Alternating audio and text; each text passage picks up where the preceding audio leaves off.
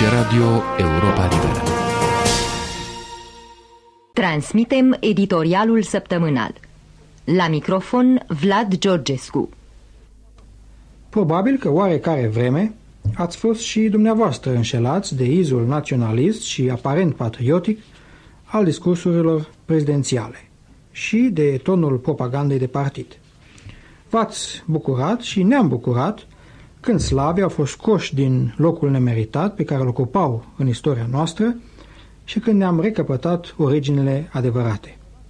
Când limba rusă s-a scos din școli și când relațiile cu ceea ce se numise până atunci Marele Frate de la Răsărit au fost puse în lumina adevărată, adică aceea a legăturii dintre o țară mică care trebuia să se apere și un imperialism agresiv care urmărea să se lățească peste teritoriul ei. Entuziasmul a fost însă repede temperat atunci când a apărut limpede că nici patriotismul, nici naționalismul practicat de comuniștii domnului Ceaușescu nu erau menite a duce la adevărata renaștere națională, atât de necesară, ele fiind doar o diversiune meschină prin care casta conducătoare urmărea, credea că își consolidează puterea. Astăzi, nimeni nu mai crede în sentimentele naționale ale domnului Ceaușescu, nici politica externă, nici cea internă, mai ales cea internă, nu pot fi calificate drept naționale, românești, patriotice.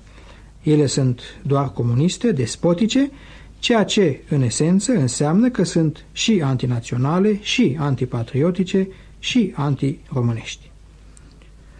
O bună și în același timp foarte tristă exemplificare a caracterului antinațional al castei conducătoare de la București o constituie felul în care sunt tratate monumentele istorice, de toate categoriile și din toate timpurile.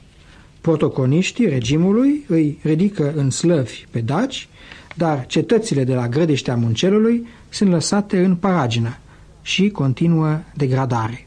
La Histria, acea bijuterie antică și în același timp turistică de pe malul Mării Negre, arheologii acoperă cu pământ toamna ceea ce au săpat și descoperit peste vară, pentru că nu există bani pentru consolidări și valorificări. Reacoperite cu pământ, urmele trecutului, cel puțin, nu se distrug. Nu există bani pentru consolidări, pentru săpături arheologice, pentru cercetări de teren, dar partidul se bate în continuare în piept și se reclamă de la un popor, dacii, pentru a căror istorie nu face nimic.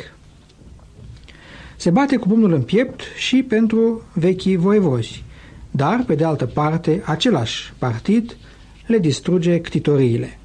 Mormântul lui Constantin Brâncoveanu și ctitoria sa de la Sfântul Gheorghe din București sunt în paragină. Iar acum ne-a parvenit știrea unui nou sacrilegiu, distrugerea Bisericii Cotroceni, critoria din 1679 a lui Șerban Cantacuzino. Faptul că în 1983 propaganda de partid a făcut mult caz de rolul domnitorului pe vremea asediului Vienei din 1683 nu a scăpat celebra biserică de la distrugere și nici mormântul voievodului lui Șerban Cantacuzino de la profanare. Și aceasta pentru simplul motiv că perechea prezidențială dorește să transforme și Palatul de la Codroceni în reședință oficială. Și astfel, celebra critorie a cantacuzinilor a fost jertfită pe altarul parvenitismului, al egoismului și al antipatriotismului clanului de la putere. Se aude că și văcăreștii ctitoria domnitorilor mavrocordați se află în pericol și că ar fi început deja demontarea catapeteazmei. Se aude că și incinta mănăstirii Mihai Vodă, ctitoria lui Mihai Viteazu, se află în primejdie și că sunt planuri de mutare a mănăstirii, așa cum s-a procedat și cu schitul Maicilor.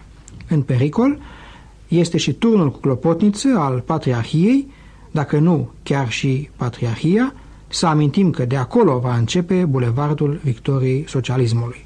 Sunt în pericol bisericile Domnița Bălașa, Sfântul Spiridon Vechi, atât de frumoasa bijuterie de lângă operetă, Sfinții Apostoli. și dacă în București partidul acționează cu atâta arogantă și inconștientă dezvoltură, ne închipuim paragina în care se află monumentele de prin satele și târgurile mai puțin cunoscute. Să mai amintim că la București au dispărut curtea arsă, datând din veacul al XVIII-lea, Biserica Alba Postăvare, datând din veacul al XVI-lea, bisericile Izvorul Tămăduirii și Spirea Veche, ambele din veacul al XVIII-lea. A sosit, cred, momentul ca irresponsabilității să-i se spună clar pe nume. A sosit momentul ca opinia publică internațională să fie bine informată de acest genocid cultural care se practică în chiar inima Europei și care țintește să șteargă românilor părți esențiale ale trecutului lor.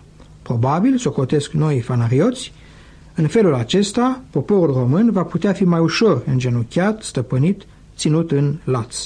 Cărmuirea vrea să ne răpească trecutul după ce ne-a răpit viitorul. Până de curând, casele și bisericile și conacele și orașele noastre erau dărmate de străinii invadatori. Erau rase de tătari, de turci, de ruși.